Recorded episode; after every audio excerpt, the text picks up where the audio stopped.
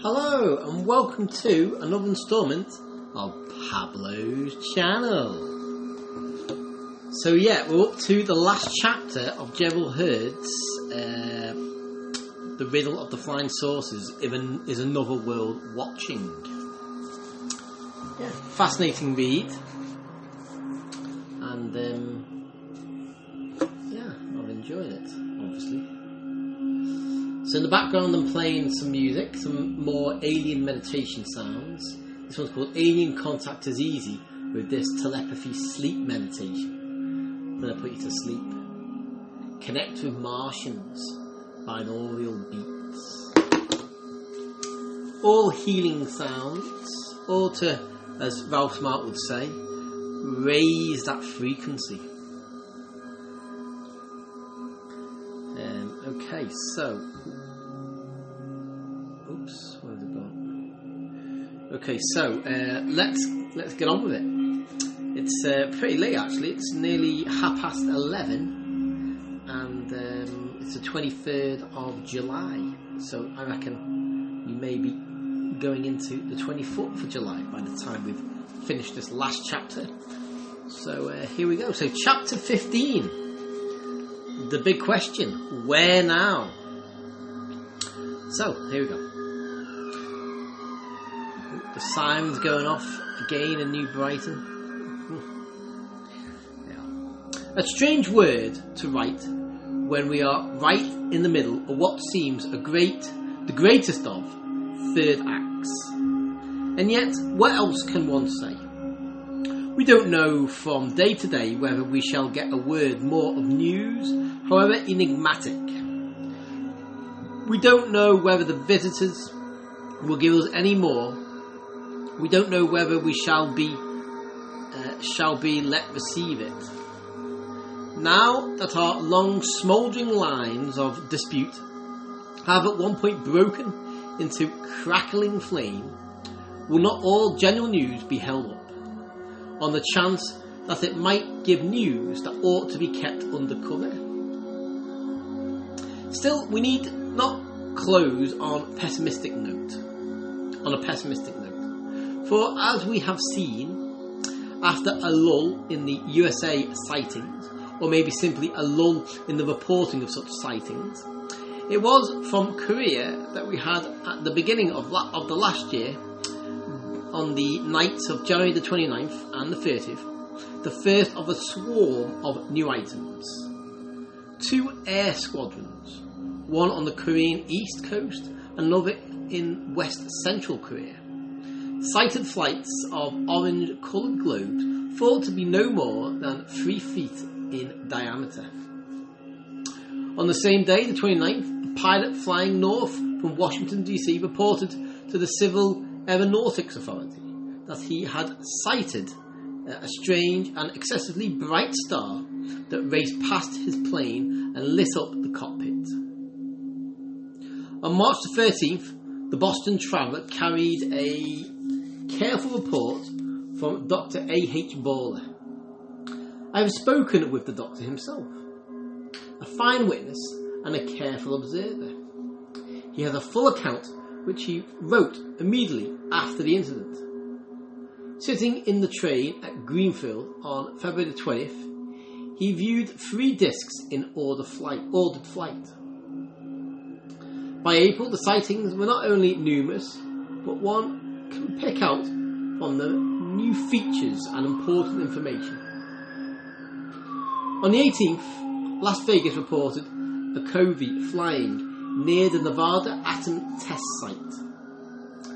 Five men at the Nellis Air Force Base counted 18 objects, estimating they were at 40,000 feet and cruising at 1,200 miles per hour.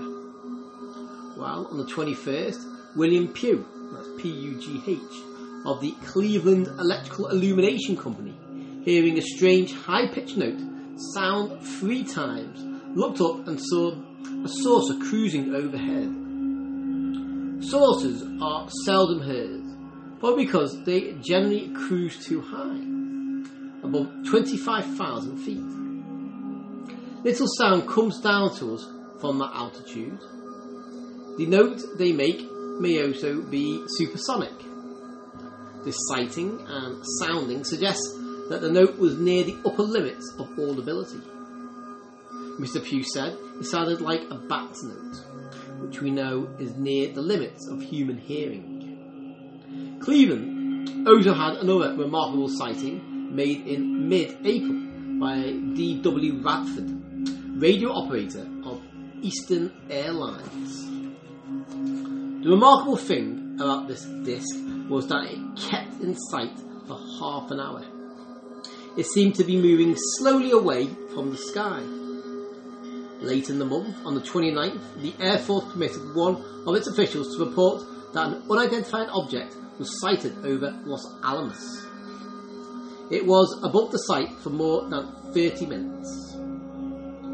May carried, May and the mother, May carried with a peculiarly convincing story of Navy Secretary Dan Kimball. His plane sighted a disc when he was flying to Guam. The secretary told the story to officers and air cadets at Pensacola. His own pilot had come in and told him that a disc was near. He told the pilot to uh, to radio the plane that was following him astern. It replied, "We too have seen it." And May brought reports. The month of May, uh, and May brought reports from Australia. 13 people in widely separated spots sent in accounts to Sydney about a huge tube that they had seen cruising at high speed. This type of craft was also reported from Tarbes in France on the 30th of June. By July, a source of maximum was clearly being approached. 16 given sightings were made in Chicago during the first week. From Berlin came the sworn statement from Oscar Link, a fugitive mayor from East Germany who, in the town of Meiningen, that's M-E-I-N-E-G-E-N, sorry, G-E-N, saw of saucer on the ground. Then, of course, came the great outburst, culminating with the two big displays during the latter part of July over Washington itself. August had many sightings, and in September there were a number though, though the press carried few. One of the best was given to me personally by Mr. Caitlin of St. Louis, or St. Louis, sorry. He and Mrs. Catlin were driving home from New York when close to the border of Pennsylvania they saw, with many other observers, a fleet of seven saucers cruising overhead and going onward to the west. On the 20th of September, a saucer had been seen by official observers over the Baltic manoeuvring area of the Eighth Nation Fleet. This disc was seen to chase a meteor jet flight fighter and then rush off into the sky. Finally, in December, there was a fine sighting over the sea made by three observers from Santa Monica Pier. One thing we may be certain, these phenomena continue. They are giving us fresh viewings, more variety, increase of good witnesses, and new detail on the cruising power and features of design.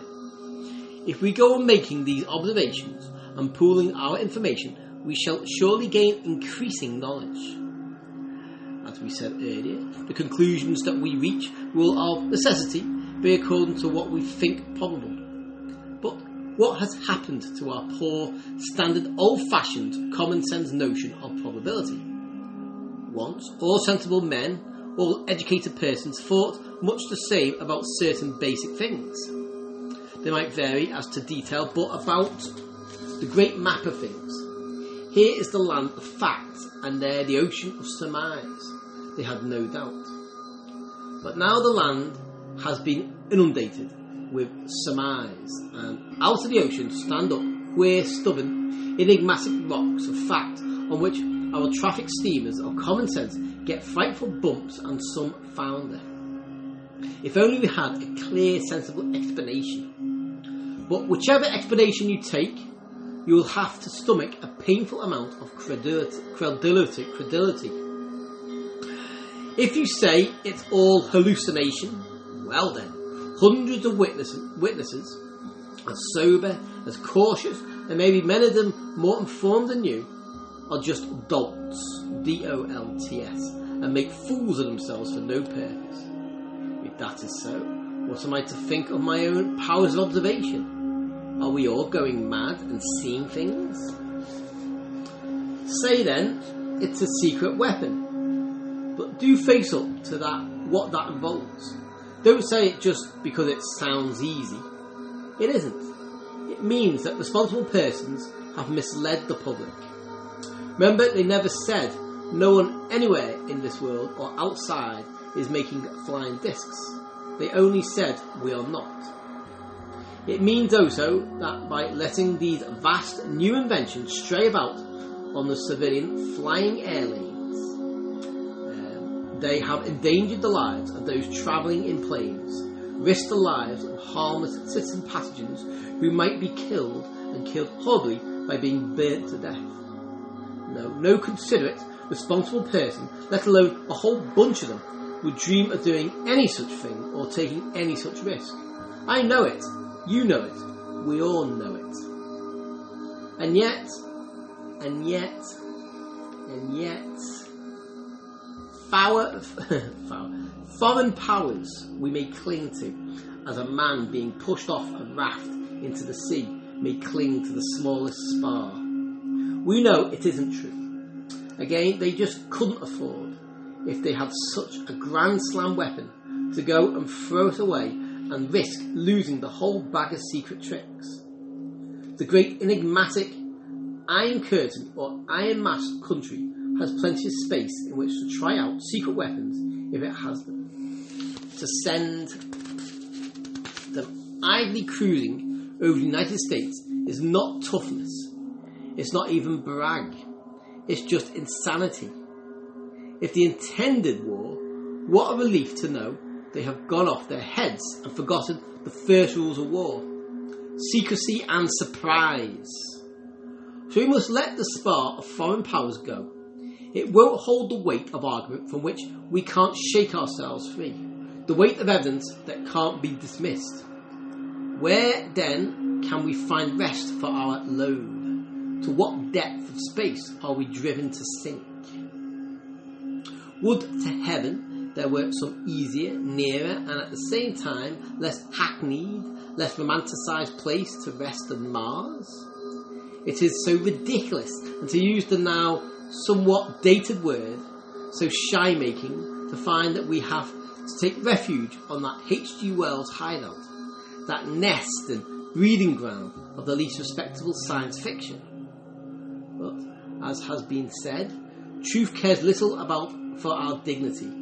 Hence, we so often try to suffocate that enfant terrible, or enfant terrible, that unwanted child of intelligence. It is that, more than dread, that I believe keeps us from considering seriously the Martian hypothesis. There really does not seem much reason to fear that we shall be panicked by a Martian appearing. For what will he be like? As far as we can tell, in all probability, a super bee of perhaps two inches in length. As they have existed for so long on Mars, as it is presumed they now have no enemies. They ever had, as we know natural selection is a negative force and clips things back and reduces them to the plainest shapes, then these creatures of a world where intelligence has won total freedom from brutal repressive force, where life is free to be as beautiful as it cares. Why, then creatures as sensitive to colour, as gifted with sight as bees, would be as beautiful as the most beautiful flower they have ever visited, as beautiful as any beetle, moth, or butterfly.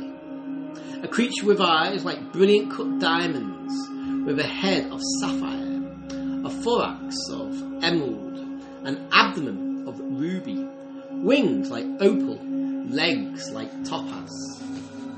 Such a body would be worthy of this supermind.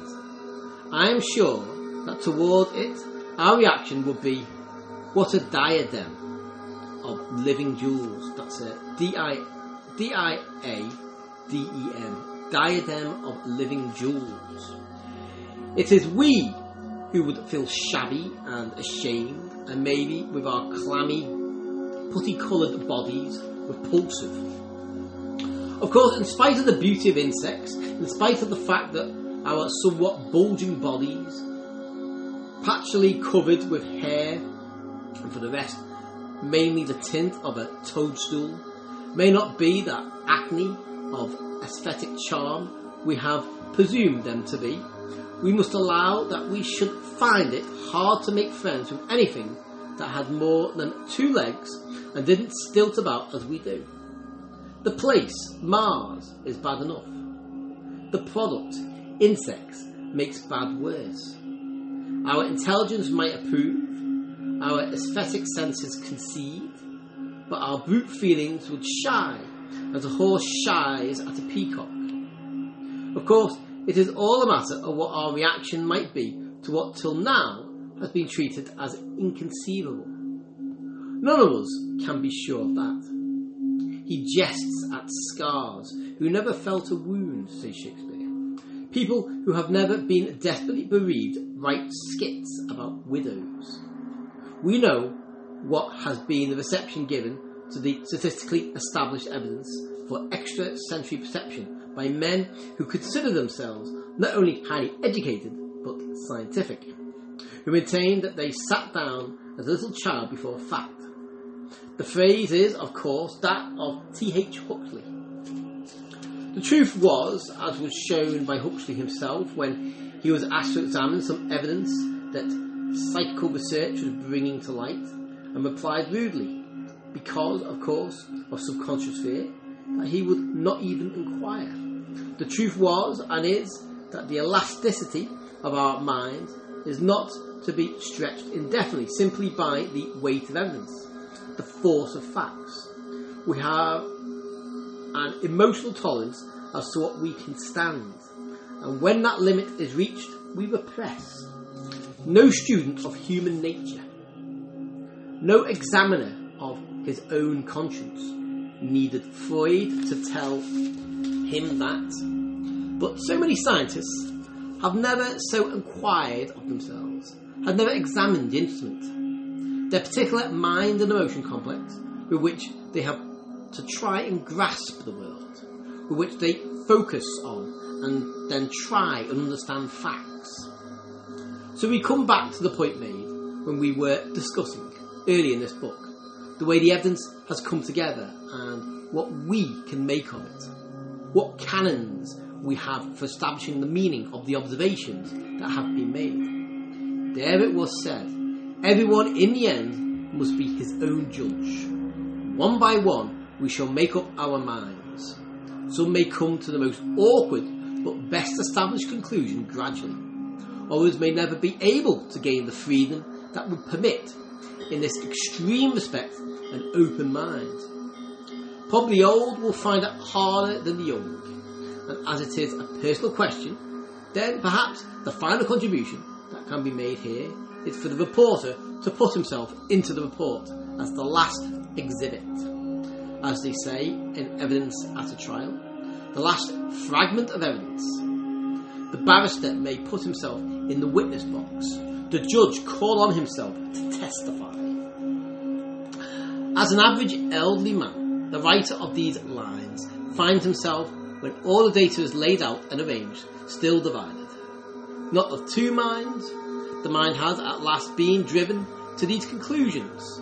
Step by step, for six years, it has been made to retreat to this uncomfortable and indeed scandalous spot. The force of the evidence would not let it halt short of this. It is one's feelings that refuse to follow. Stubbornly, they remain earthbound. They seem to be incurably conventional.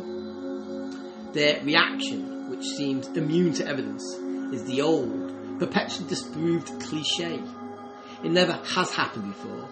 It just can't have happened now. Irrational, but all too natural. Anyone who is elderly today has seen enough things happen that all informed, all scientific opinion was certain could not happen. When Roentgen discovered X-rays, he said to his wife, "Not how wonderful for the world, how amazed and happy my colleagues will be. No, knowing this his world and his colleagues are as actual persons, he remarks grimly, "Now there'll be the devil to pay." Dewar, D-E-W-A-R, who made the first vacuum flasks, the thermos, when his younger men began to talk the new physics, used to get angry, tell them to stop their fantasy and get back to facts. Haeckel, H-A-E-C-K-E-L, the intense champion of evolution by natural selection, shouted in a conference with the new Mendelians, Mendelians and Mendel, Mendelians. You are simply throwing back everything, back to Moses. Yes, we can see generation after generation, the wise, the authorities, the informed, the specialists, the men who are called and honoured by the ambiguous but honourable name, the scientists. We see them telling each believing age, very willing to believe that they won't have to believe more than now is revealed that all is now settled, that the canon is for all intents and purposes closed. We shall get endless additions to our present evidence for our present laws and experiences, but none that will turn them upside down. And yet, generation after generation, the whole thing moves slowly, turning right over. And today we have to own that not only is this going on, but it is going on no longer slowly. Quite the reverse. We now turn over our fixed opinions. We are forced by facts. As quickly as a boat capsizes, it is wise then to be able to swim and not demand a boat of dogmas to carry us. But though the process has immensely accelerated in our generation, it has been going on for at least 25 centuries to our certain knowledge. This kind of thing has not been sprung on us. Moreover, we have had plenty of time to notice our reaction to this sort of experience. We go through three phases with a monotonous and rather discouraging regularity. First, we say, What rot! What mischievous nonsense! Such a fraud! Report of the fact we find detestable. Because indigestible should be shut up. It is as dangerous as it is repulsively ridiculous. Next, we begin to joke about it. The thing we own has something of the luridly funny about it. But of course, it is really only a joke with which to tease and upset the pompous. Without anyone noticing it, the whole thing has become obvious, banal, boring, a commonplace only noted to show how hopelessly backward, silly, and prejudiced our elders were. The process is over for the time being. We have adjusted, but we have learnt nothing, nothing about ourselves. And when the next shock comes, the next breakthrough of unaccepted fact, react once more in the same way. The story for Occidental man, the European that has spread till he has reached the Pacific, began in Asia Minor, the Turkey of today, perhaps somewhere about 600 BC. And each step, we have to note, each step to let observation and evidence count was fought, and often to the death, because it made men feel they were, at least physically, of less importance than they thought they were. We certainly have, as an unexamined assumption in all our minds, the conviction that we are immensely important, influential, significant, the most important and advanced thing in the entire universe. The animals were put in the world for our use, though, as a wise vegetarian once said, I have yet to receive the invoice. The stars were placed in the sky to instruct each of us in advance as to how we may we may most profitably steer our course and make money. So when the Ionian philosophers, the first empiricists, fact finders and lovers and free theorists, the first scientists, men who wished to experiment, observe, analyse, trace, When these men on the coast of Asia Minor began to speculate, they were soon in trouble.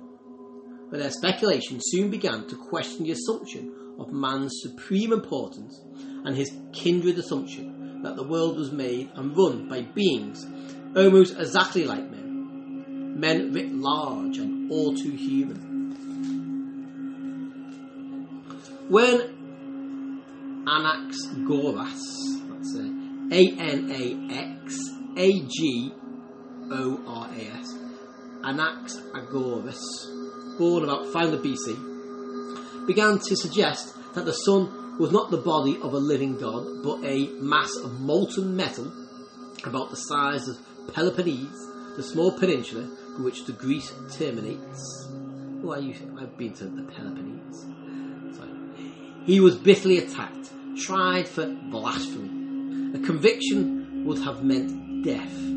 Got off by the special pleading of his friend Pericles but had to fly the city, the city of Athens, to which he had gone to live because it was the centre of Greek culture and open inquiry!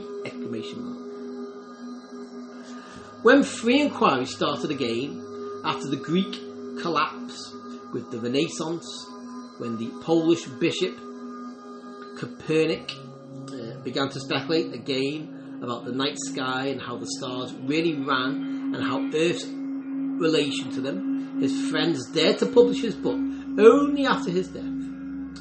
He was cautious even in his actual expressions, and for a little while it seemed that the whole thing might be regarded as a specialist dispute, a stupid piece of expert argument, and of no concern to sensible men.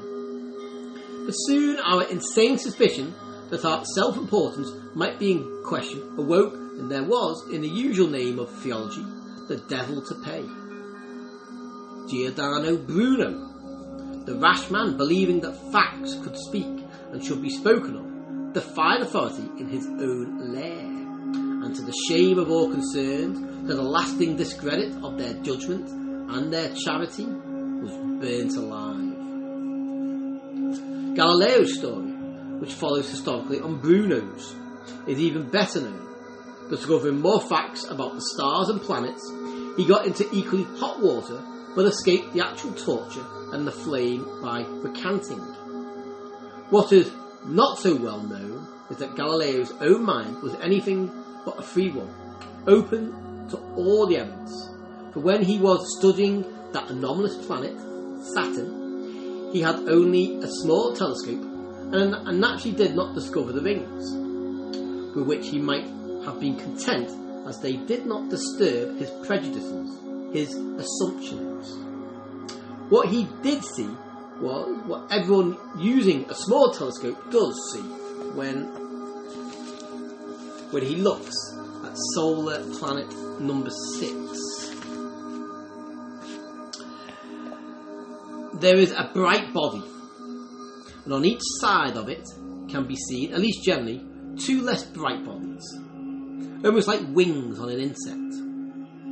Then if you watch night after night, one night the wings, the, the two side bodies are gone. We now know why. As mentioned above, the disk of the rings is so thin that only a very big modern telescope will show that rim when it is end when it is end onto the earth.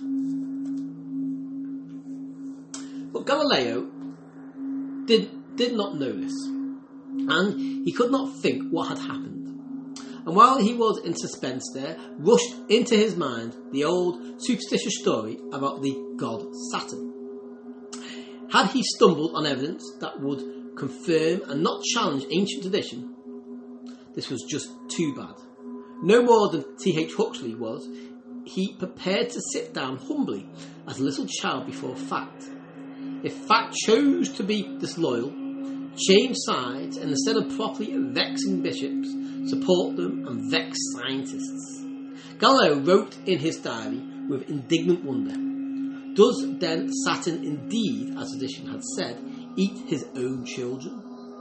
Could it be that the hateful, tyrannous, anthropomorphic stick in the muds had after all known more about the stars than he, the great revolutionary pioneer?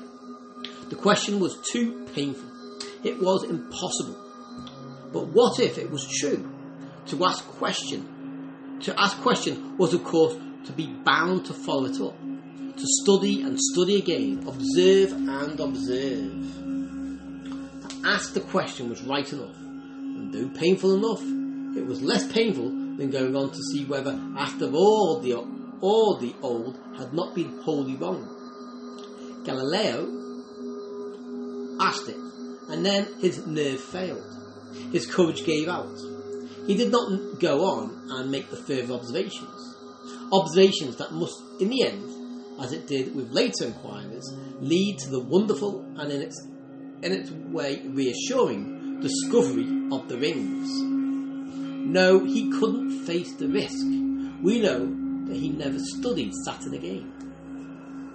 There are facts too awkward for us to accept, even when we are great pioneer scientists.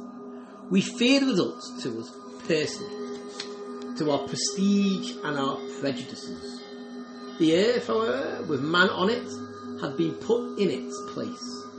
Planet number three, and one of the small ones of a sun, a late addition to our demoting. That is only an orange dwarf. But till this generation, we hung on to two concepts of our uniqueness the uniqueness of our station in space and our place in the whole hierarchy of life. The Earth, we said, is the only planet with life, and the solar system the only system with planets. So we are the only life in the universe, minute but unique, and making up for the lack of quantity, for our lack of size, by the intensity of our quality, our rarity. Evolution might show that we were sprung from some animal stock, but we alone had reached the top, come out on the platform of intelligence and self conscious understanding, able to see things steadily and see them whole. And then, at the two ends of our argument, we were attacked, and both flanks had given way. Hundreds of thousands of suns are now said to have planets. That gives away our uniqueness. Further, right up against us, in the solar system, our companion, Mars, has life, and there is no reason to suppose that it is not in advance of us. While right beside our actual homes, in every beehive, there are intelligences, insects that can think, plan, make maps, give bearings, exchange information. They are apparently conscious, and they are not even mammals, warm blooded, big brained. They are insects. And the life that is on Mars has probably taken to insect form to raise itself to a pinnacle of understanding above our highest reach today. Our pride is in ruins, but need we feel that life is emptied of significance? Surely, unless we are insane egotists, the opposite is the truth. We have lost our paranoid loneliness and dream of utter superiority. But we have found companions, yes, and possible guides, minds that have gone ahead of ours. Is not this good news of the highest quality and of the utmost aptness? Shall we reject the possibility out of hand? Are we doing so well on our own? Have we, with our new powers and trust in man alone, have we done so well? Having conquered all the other species, or at least made them shun us, have we, Homo self styled sapiens, settled down to peace, prosperity, and progress? Look at the map. Look at the news. One of our shrewdest observers did indeed remark, even before our present extravagances of uncontrolled violence against one another. It is doubtful in what form were they given to such reflections. The lower creation, the animals, will conceive of the supreme principle of good. There can, alas, be no doubt of the form in which they would imagine the principle of evil as a white man. And now, a scientific white man means the same principle of exterminating, pitiless destruction, not only for other species, but for our own, for ourselves, and our children.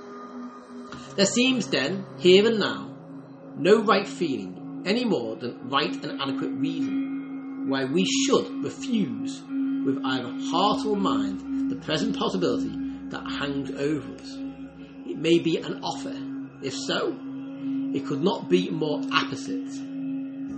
Why should we refuse at least to consider it? Question. And that's the end. It says it. Will readers send in any sightings to the Civilian Saucer Investigation Committee, Box 1971, Main Post Office, Los Angeles 53, California. These reports, if it is desired, will be kept confidential. There you go. Gerald Heard's The Riddle of the Flying Saucers is another world watching. All recorded with my lovely voice on Pablo's channel. Thank you for listening, and I hope you enjoyed tuning in. And stay tuned in for more readings of high quality insights. Ciao, ciao.